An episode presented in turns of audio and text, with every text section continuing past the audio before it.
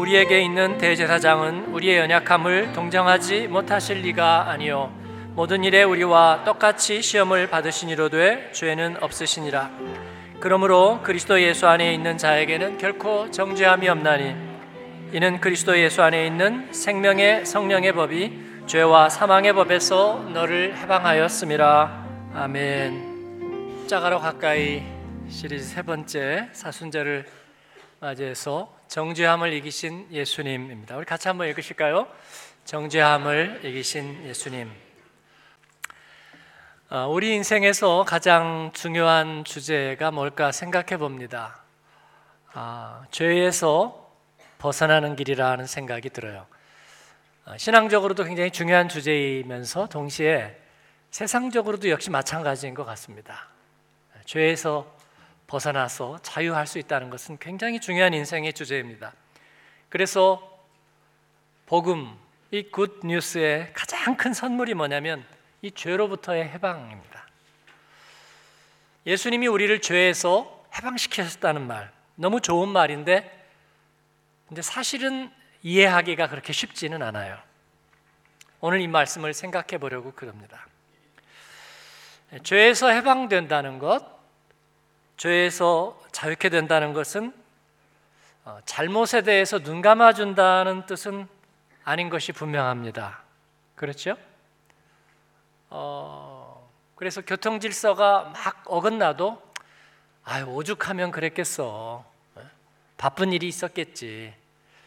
또 다 출근하려니까 다 바쁜 거 아니겠어. 어, 소방도로에 차도 세우고, 예, 그리고 이렇게 길을 막아놓는 것도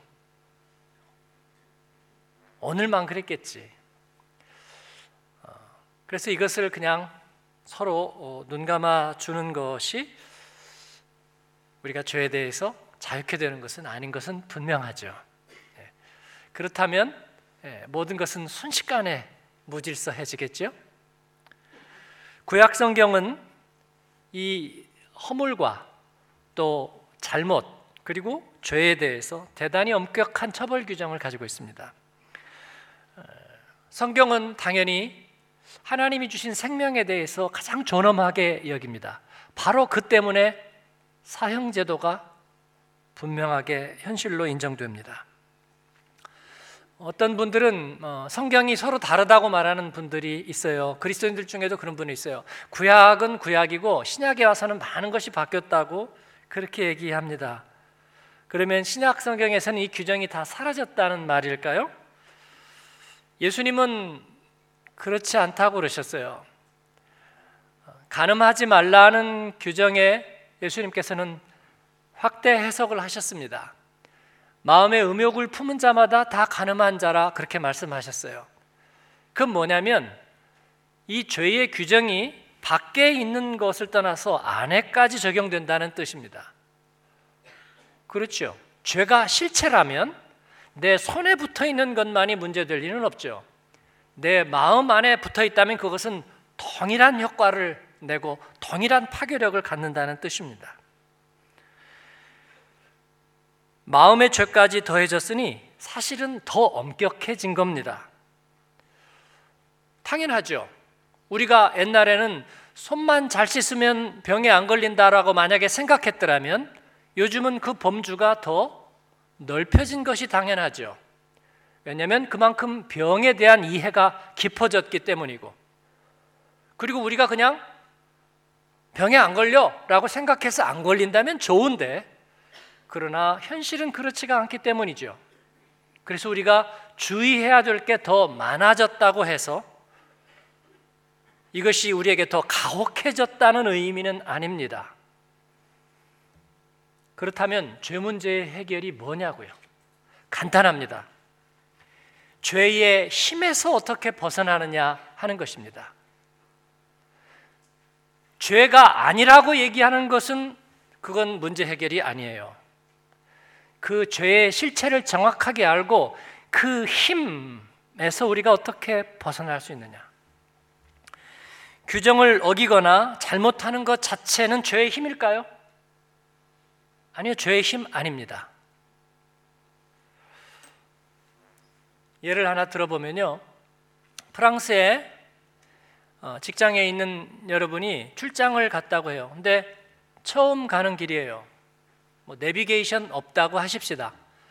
그래서 주소 보고 지도 보고 해서 찾아가는데 예, 프랑스 표지판은 뭘로 써 있을까요? 프랑스에 불어로 불어로 써 있는 거죠. 예, 불어로 써 있기 때문에 영어는 없어요. 고속도로 나가는 것도 사람 이름 써 있어요. 소르띠. 예. 그러니까 이게 뭘까? 엑싯만 기대하고 갔다면 예, 읽을 수도 없는 거죠. 그리고 표지판 모양도 달라요. 색깔도 다르고 그리고 막 이상하게 필기체처럼 써 있고 읽기도 어렵습니다. 그래서 길을 계속 헤매면서 갔습니다. 그래서 분명히 약속이 있고 미팅 시간이 있는데 늦었습니다. 그렇기 때문에 신용도 떨어지고 또 불이익도 받았습니다. 아, 이런저런 문제들이 그것 때문에 생겼어요. 왜냐하면 내가 아쉬운 쪽이기 때문입니다. 그러나 이 모든 것들은 엄연히 일어난 일들이에요. 그래서 그 사실을 내가 받아들여야 하고 대가도 받아들여야 합니다. 물론 어떻게 하다 늦었다는 것을 설득하고 양해를 구할 겁니다. 그런데도 뭔가가 어긋났다면 그 대가를 받아들이면 되는 거예요. 만약에 그것 때문에 우리가 조금 더 상상력을 발휘해서 직장에서 불이익을 당한다면 내가 일을 잘못 처리한 셈이 된다면 역시 그것도 받아들여야 될 부분입니다. 여기까지 죄의 힘이 있어요? 없습니다. 여기까지는 우리가 성경적으로 죄의 힘이라고 말할 수 있는 것은 하나도 들어오지 않았습니다. 그런데 그것 때문에 내가 마음에 분노가 생겼어요. 아, 이놈의 프랑스. EU 국가 아니야? 그런데 영어 하나 못 써붙이고 왜 이런 식으로 해놓고 로터리는 왜 이렇게 많아? 그리고 뭐 아내길 바깥길 뭐 빼리빼리 그뭐 아내길 바깥길 그러다 보니까 내 마음속에 이러니까 테러를 당하지 화풀이를 하는 거예요. 그리고 그것 때문에 불이익을 당한 것이 마음의 응어리가 됩니다. 그리고 그러한 자기의 마음을 정당화하기 위해서 뭔가 다른 명분을 끌어들이고 거기에 왜곡이 일어나는 거예요. 그리고 거짓을 불러들여요. 그리고 거기에 없던 이야기도 같이 들어가게 됩니다. 이게 뭐냐면 죄의 힘이에요. 그리고 그 마음 속에 무언가에 대한 분노와 응어리가 생기는 거예요. 즉, 죄책감을 갖게 됩니다. 이것이 우리 안에 들어온 죄의 실체예요. 이 죄의 힘은 대단히 무섭습니다. 우리 안에 뭔가 어두운 그늘이 찾아오기 시작하는 순간, 부정적인 느낌이 우리 가운데 결합되는 순간에 반드시 나타나는 존재가 있습니다. 그게 뭐냐면 양심입니다. 양심은 재판관이에요. 검사입니다. 그래서 우리 안에 양심이 등장하면 반드시 거기에서는 판결을 내려요. 누구에게? 그 잘못한 사안에 대해서 판결을 내리는 게 아니에요. 길을 잘못 든 것, 약속에 늦은 것, 그리고 내 입에서 나간 말이 잘못된 것, 거기에 대해서 판결을 내리는 게 아니라 양심은 누구에게 판결을 내려면 나 자신에게 판결을 내립니다. 그런 일들에 연루된 네가 죄인이라고 판결을 내리는 거예요. 그래서 그 판결은 칭찬하는 법은 없어요. 반드시 유죄 판결입니다.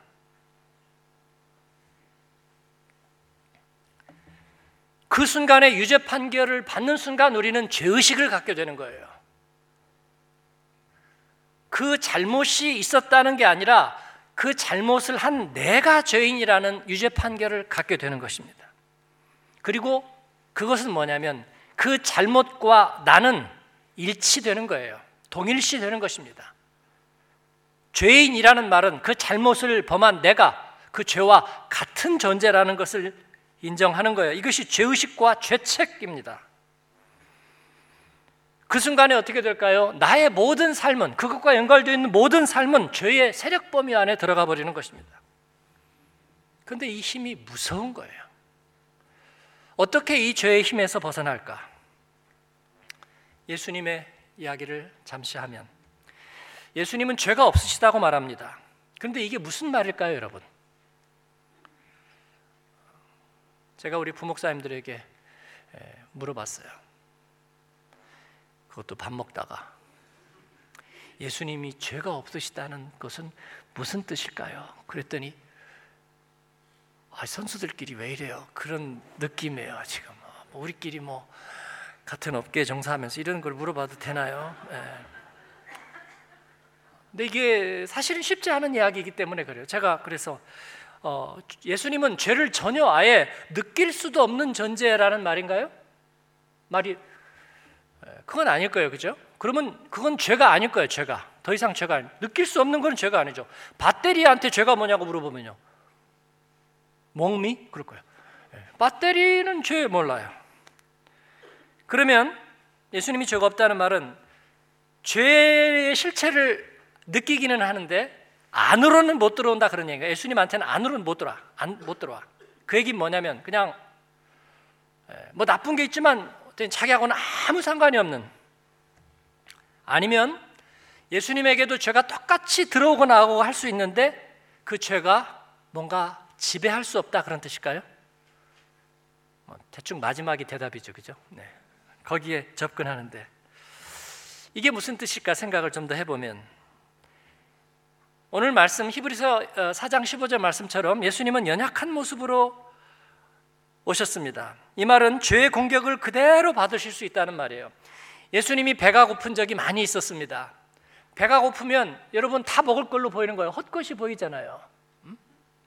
그러니까 마귀가 와서 아, 돌을 다 떡으로 변하게 해라. 그 순간에 예수님의 딱 벌써 군침이 돌면서 상상력이 발동할 거예요. 무슨 떡이 먹고 싶으세요? 저는 어릴 때 무지개 떡이 맛있었고요. 그죠? 그것도 막 나온 거 이렇게 몰랑몰랑한 무지개떡 맛있었고요. 그 다음에는 예, 찰떡에다가 이렇게 예, 콩하고 팥을 이렇게 싹 해가지고 뜨끈뜨끈한 거 몰랑몰랑 거기다가 꿀을 이렇게 살짝 부어서 먹으면 되게 맛있고요. 예, 깨떡, 깨떡도 마른 것도 맛이 마른 거 다시 데워가지고 거기다가 또 예, 꿀 이렇게 찍어서 꿀 없을 땐 그냥 설탕이라도 찍어서 먹으면 아 이게 엄청 아, 맛있는 거예요. 그러니까 예수님이 배고프니까 떡 생각이 나셨을 거 아니에요. 그죠? 예, 예수님도 유혹을 받았습니다. 사단이 돌을 떡으로 변하게 해. 그 순간에 예수님이 어, 내가 어떻게 하다가 이렇게 떡도 한 그릇 못 얻고 내 이런 소리를 들어야 돼 했다면 죄의 힘에 사로잡히기 시작하는 겁니다. 그는 모든 공격을 그렇게 받으셨습니다. 죄의 파괴력 앞에 그대로 노출됐어요. 그 얘기는 예수님이 연약함을 우리하고 똑같이 가서 있었기 때문에 죄의 힘에 휘둘릴 가능성이 얼마든지 있었다는 뜻입니다. 연약 그는 양심의 가책을 받으실 수 있었고 죄의식을 느낄 수 있었고 그리고 깊은 수치와 좌절을 우리처럼 맛볼 수도 있었을 것입니다. 그런데 그는 죄가 없으시다고 성경이 말해요. 그게 무슨 뜻일까요? 즉, 죄를 우리 가운데 느끼게 해주고 죄가 우리 자신이라고 선고해주는 그 양심의 정죄가 주님에게는 없으셨다 그런 얘기예요. 하나님께로 왔기 때문에 그분에게는 그것이 없었습니다. 양심은 죄를 깨닫게 하고 선고하는 기관이에요. 우리 자신을 바로 그 죄인이라고 고발을 해내는 거예요. 그 양심의 유죄 판결, 이 잘못을 범한 너는 이 유혹을 받는 너는 바로 그 죄의 실체고 바로 네가 바로 그 죄 자체라고 우리하고 붙여놓는 거예요. 이것을 정죄라고 말합니다. 전에 제가 말씀드린 것처럼 어릴 때 아이가 오줌을 쌌는데 그 아이에게 너는 오줌 싸게라고 찍어버리는 거예요. 오줌 싼 거는 지나갔어요. 망신도 당했어요. 창피도 당했습니다. 그러나 그 기억은 남아있는 거예요. 그리고 그것이 자기의 존재화 되는 거예요. 이 정죄의 힘은 무섭습니다. 육신의 질병을 만들고 정신적 장애를 일으키고 관계를 파괴하고 그리고 그것을 정당화하거나 무마하기 위해서 다른 거짓과 악을 불러들입니다. 그래서 죽음에 이르게 하는 거예요. 공동체를 파괴하는 거예요. 예수님께서 죄가 없으시다는 말은 바로 그 정죄의 힘이 그에게는 통하지 않았다. 그에게는 혈액이 없었다는 뜻입니다. 정죄는 하나님이 주신 모든 선한 것을 다 두려운 것으로 만들어 버립니다. 에덴 동산에서도 그랬습니다. 하나님의 거룩하심은 형벌의 잠재적인 형벌로 이해됐어요. 그래서 안식일의 규정이 구약 성경에 있는데 그 규정을 지키지 않으면 하나님의 거룩을 침범한 것으로 그들에게는 사형이 언도됩니다. 그들은 이것을 너무나 두렵고 형벌로 생각했어요. 그러나 그렇지 않아요. 안식일의 정신은 하나님이 우리에게 생명을 주시는 하나님의 거룩함의 경계선이라는 뜻이에요. 이건 뭐냐면요. 중환자실에 바이러스가 틈타면 안 된다는 거예요. 그러면 다 죽는다는 거예요. 그래서 압솔루트 중환자실 거기에는 깨끗해야 되는 거죠. 그렇지 않으면 다 죽는다. 이게 다 죽, 죽는다는 말이에요. 다 살린다는 말이에요. 살린다는 말이죠. 예? 그렇습니다. 군대의 기율이 엄격한 것은 살리기 위한 것입니다. 처벌하기 위한 것이 아닌 거예요. 그런데 죄가 와서 그것을 바꿔놓는 거예요. 하나님의 거룩하심을 형벌로 바꿔놓습니다. 하나님의 사랑도 이기적인 욕구로 바꿔놓고 그리고 말뿐인 문의뿐인 헛수고로 바꿔놓는 것이 이 정죄의 힘이에요. 예수님은 이 양심의 정죄를 받지 않으셨습니다. 어떻게 가능할까? 두 가지 가능성이죠. 하나는 양심이 마비됐거나 아니면 정말로 정죄를 받지 않거나 조금 더 예수님의 경우를 살펴보겠습니다. 어, 예수님은 모함을 많이 받았을까요? 안 받았을까요? 많이 받았습니다. 그것도 아주 악의적인 모함을 처음부터 받으셨습니다. 무조건적인 적대감이 늘 그 옆에 있었습니다. 신성모독, 그 다음에 율법을 어기는 범법자, 귀신 들린 자, 또 거짓말장이, 위선자 이런 비난을 받으셨어요. 네거티브 피드백이 늘 따라다녔습니다. 그의 말씀이 반감되는 효과를 가져올 수 있었고요. 예수님은 이것에 대해서 굉장한 피로를 느끼셨을 수 있겠죠. 예, 저 같으면 못해요. 멘탈도 약하고 그 다음에 쉽게 정죄받는 제 체질은요 그거 못해요 내가 왜 이거를 해야 됩니까? 예? 내가 이렇게 말하면 저렇게 알아듣거나 아니면 아예 그렇게 왜곡하는 사람들이 있는데 내가 왜 일을 해야 됩니까? 그럴 거예요 예수님은 분노할 수 있었습니다 그들을 적대시할 수 있었습니다 아니면 요즘 애들이 하는 말로 아주 개무시할 수도 있었고요 노골적으로 경멸 할 수도 있었을 거예요. 아니면 야 이리 와 정치력을 발휘해서 타협 보자 원하는 게 뭐야? 어? 내가 전할 때만 니들 한쪽에 가만히 있어. 그렇게 할 수도 있었을 겁니다. 아니면 그냥 아무것도 아닌 것처럼 여길 수도 있을 거예요. 그러나 예수님은 그렇게 하지 않으셨습니다. 잘못에 대해서 분명하게 선을 그어서 그렇게 주님께서는 말씀하셨고 그러나 거기에 감정을 싫지도 않았고 그리고 그로 인해서 내가 잘못이라는 자책과 죄의식을 갖지도 않으셨습니다. 파렴치했기 때문이 아니라 영향받지 않으신 것입니다. 하나님의 아들이신 그분은 정죄받지 않은 거예요. 할렐루야. 예수님을 옷 입은 우리도 그렇게 할 수 있습니다. 예수님은 친구를 지켜주지 못하신 경험이 있습니다. 친구 나사로의 죽음을 막지 못했고 곁에 지키지 못했어요. 오히려 다른 일로 나사로가 죽은 다음에야 그곳에 도착했습니다. 오니까 벌써 그 누이 마르다가 빈정이 상해 있어요. 뭐 지금 뭐 오시고 그래요. 아주 안 오시는 게 나을 뻔 알았는데 원통하게 생각한 거예요. 그러니까 예수님이 얼마나 무한하겠어요. 그러니까 아니 내가 지금 오기 싫어서 아는 거니? 그리고 너도 그러는 거는 아니지. 예. 그리고 남들에게 나중에 얘기하는 거야. 야, 그 이제 나 배세 거기 배단이 잘 못 가겠어. 걔들 좀 부담돼. 내가 걔들 그렇게 대하진 않았거든. 근데 야, 그 나도 참 민망하더라. 그래서 뭐 어떡하겠니? 지나간 일인데. 예? 뭐 그러고 살아야지. 그러니까 제자들이 야, 예수님 뒤끝이 장난이 아니야. 예수님은 그렇게 하지 않으셨습니다. 자책하지 않았고요. 내가 있기만 했더라도 이런 일이 없었을 건데 어떻게 하다 이런 일이 생겨서 어? 다내 잘못이야 내 잘못이야 그렇게 하지 않으셨어요 그들과 서먹해지지도 않았습니다 오히려 죽음의 힘에 대하여 주님은 분노하셨고 그리고 나사로를 무덤에서 일으키는 하나님의 권능으로 인도해 주셨어요 그런 권세와 자신감을 가지고 계셨어요 그는 자신에게 정죄되지 않으셨습니다.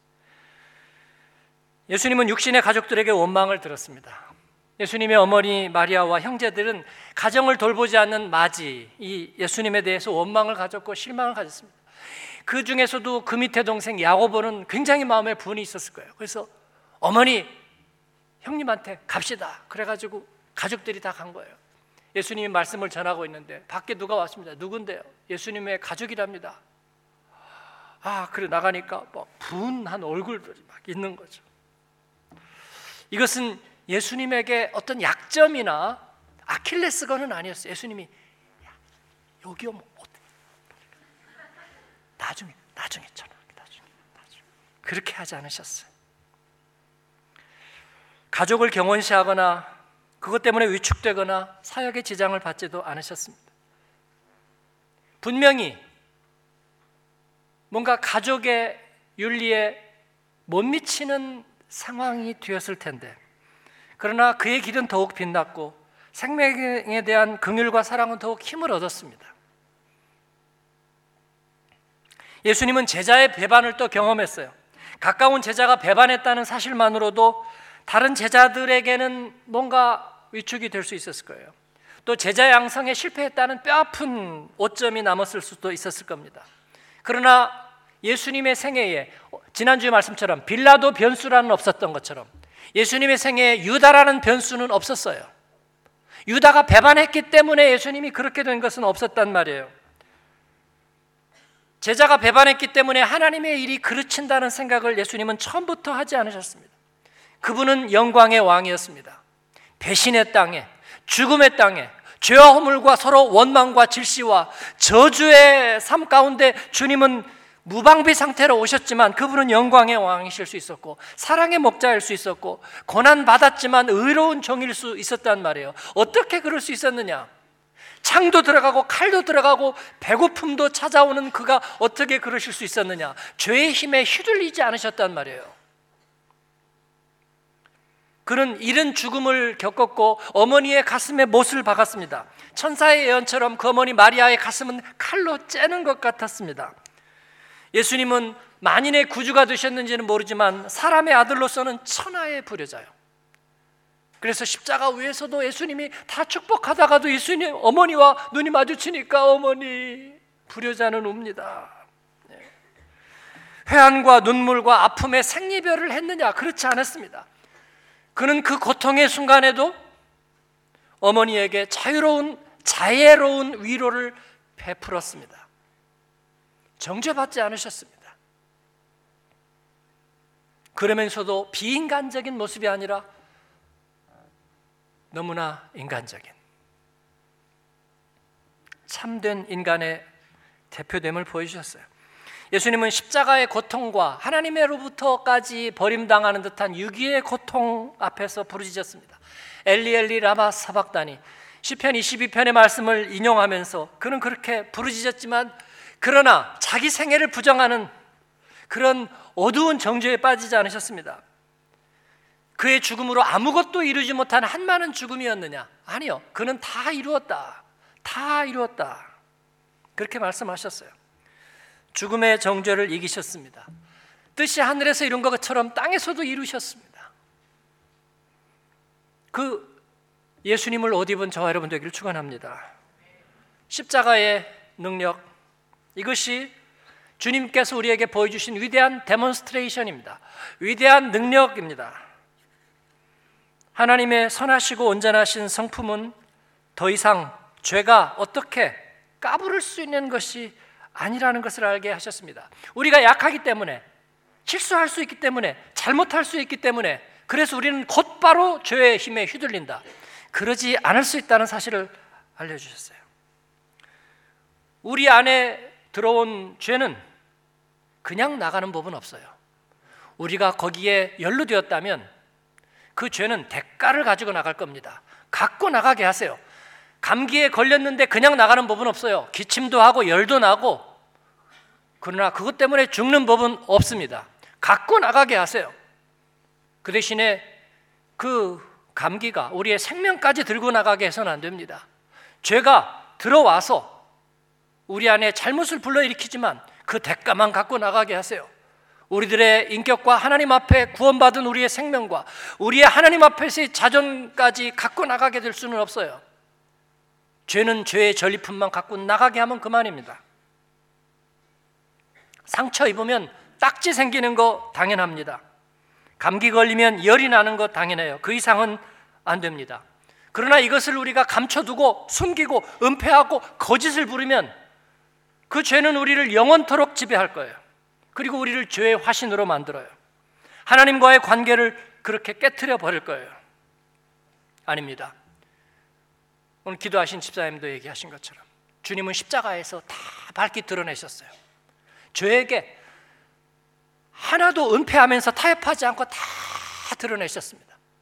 그리고 거기에서 죄는 죄로 죄의 값을 가지고 나가서 사라지게 했어요. 하나님의 생명은 거기서 더 영원한 생명으로 빛이 났습니다. 할렐루야. 우리는 그렇게 살 겁니다. 하나님의 거룩함은 형벌 아닙니다. 그리스도 안에 결코 정죄함이 없습니다. 장로 출신인 전직 대통령이 온갖 혐의를 받고 구속 직전에 있습니다. 정치 얘기하려는 것 아니고요. 저는 나라 밖에 살면서 한국이 민주화된 다음에는 국내 뉴스에 거의 관심을 갖지 못했어요. 별로 좋은 마음도 주지 않고 이제는 잘 되려니 그렇게 생각하고 기도하면 되지 생각했습니다. 그 대통령도 저는 잘 모르지만 경제통이고 입지전적인 인물이니까 국민들이 경제 대통령이라고 몰표를 몰아주었으니 잘 하시지 않을까. 정책은 실패할 수도 있잖아요. 잘하려고 하다가 사대강이 뜻하지 않은 결과를 맞이할 수도 있잖아요. 누가 마, 나라 망하게 하려고 일부러 그런 사람이 있겠나? 우리가 뽑았는데 너무들 비판적이지 않은가 저는 그렇게 생각했습니다. 그런데 최근에 결국은 검찰의 포토라인 앞에 서게 되고요. 그리고 뉴스에 회자되는 혐의들을 보니까 만일 그게 사실이라면 너무나 섬찟하고 섬찟한 대형 범죄예요. 뉴스를 어디까지 믿어야 되느냐? 뉴스도 역시 진영 논리가 작용하기도 하기 때문에 우리는 그 객관성을 알 수는 없지만 그래도 한국 사회 반세기 이상 살아오면서 감이라는 게 있죠.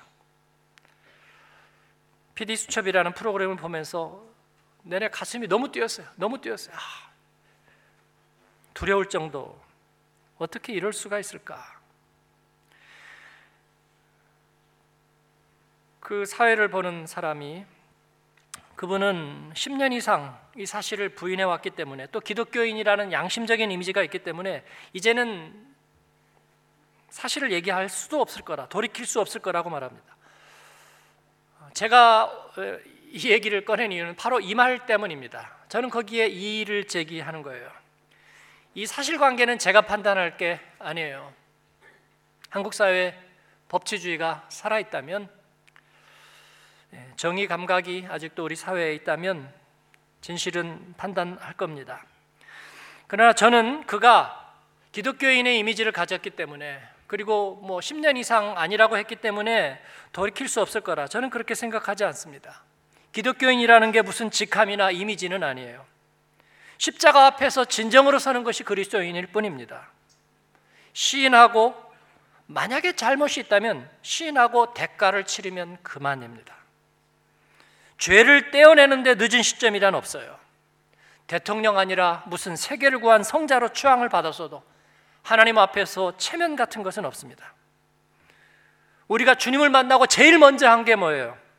우리가 죄인 된 것을 시인한 거 아닙니까? 코스프레 한 거예요? 알고 보면 나 굉장히 좋은 사람인데 그냥 주님 앞이니까 죄인이라고 그냥 얘기해 본 거예요? 아니잖아요. 나 같은 것이 어떻게 주님을 만날 수 있는가? 거기에 정말로 우리가 하나님 앞에 감사하고 감격하고 존 뉴턴은 수천 명이나 되는 아프리카의 사람들을 그 무고한 이들을 데려다가 노예로 팔았습니다. 노예선 안에서 수천 명이 학대받고 굶주리고 죽임을 당하고 그리고 겁탈을 당하고 그리고 바다에 내던져졌어요.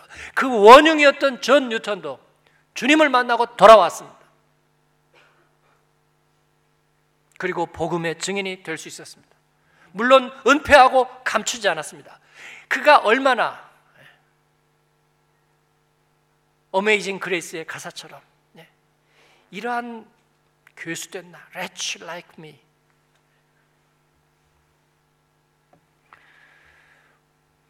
여러분 우리는 하나님의 은혜가 필요한 죄인일 뿐이에요. 그래서 그 죄가 우리를 영원히 죄를 대물림하도록 놔두면 안 되는 거예요. 죄는 죄의 대가만 갖고 나가게 하면 되는 거예요. 그렇다면 전쟁의 폐허에서도 다시 일어설 수 있는 거예요.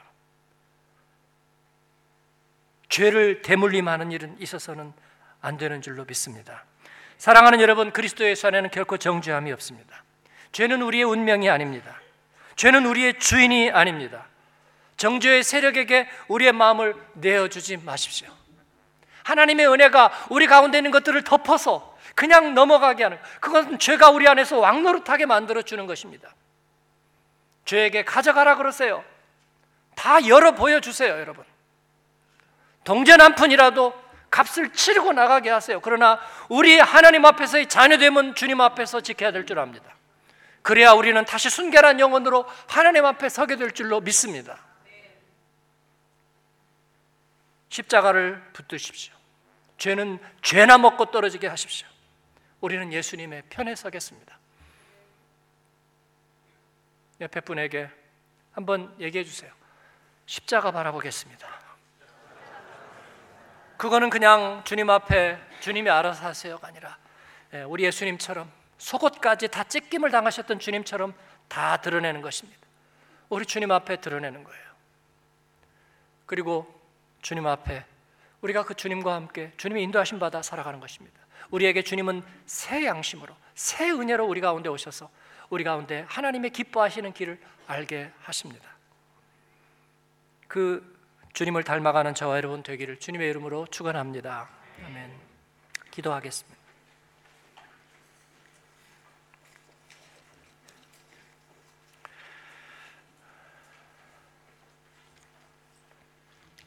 주님 죄를 죄되게 해 주옵소서. 죄가 우리의 인격이 되고 우리의 삶이 되고 운명이 되지 않도록 하나님 도와주옵소서. 하나님 주의 순결하심이 거룩하심이 하나님 우리 안에 우리 안에 온전해지도록 하나님 도와주옵소서. 우리가 두려워하는 것은 하나님으로부터 멀어지는 것입니다. 하나님의 거룩함과 순결함이 우리 가운데에서 사라지고 우리 가운데 그 죄의 어두운 힘이 정죄함이 우리 안에 또아리를 틀고 우리를 지배하는 것입니다. 어떤 일이 있어도 그렇게 할 수는 없습니다. 하나님 그리스도 예수 안에는 정죄함이 없습니다.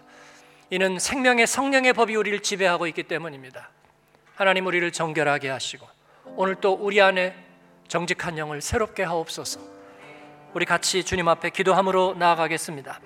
은혜로우신 아버지 하나님 감사합니다. 오늘 또 주님 앞에 서게 하심을 감사합니다. 아버지 말씀으로 붙드심을 감사합니다. 아버지 하나님 주님은 정죄함을 받지 않으셨습니다. 죄의 힘 앞에 무릎 꿇지 않으셨습니다.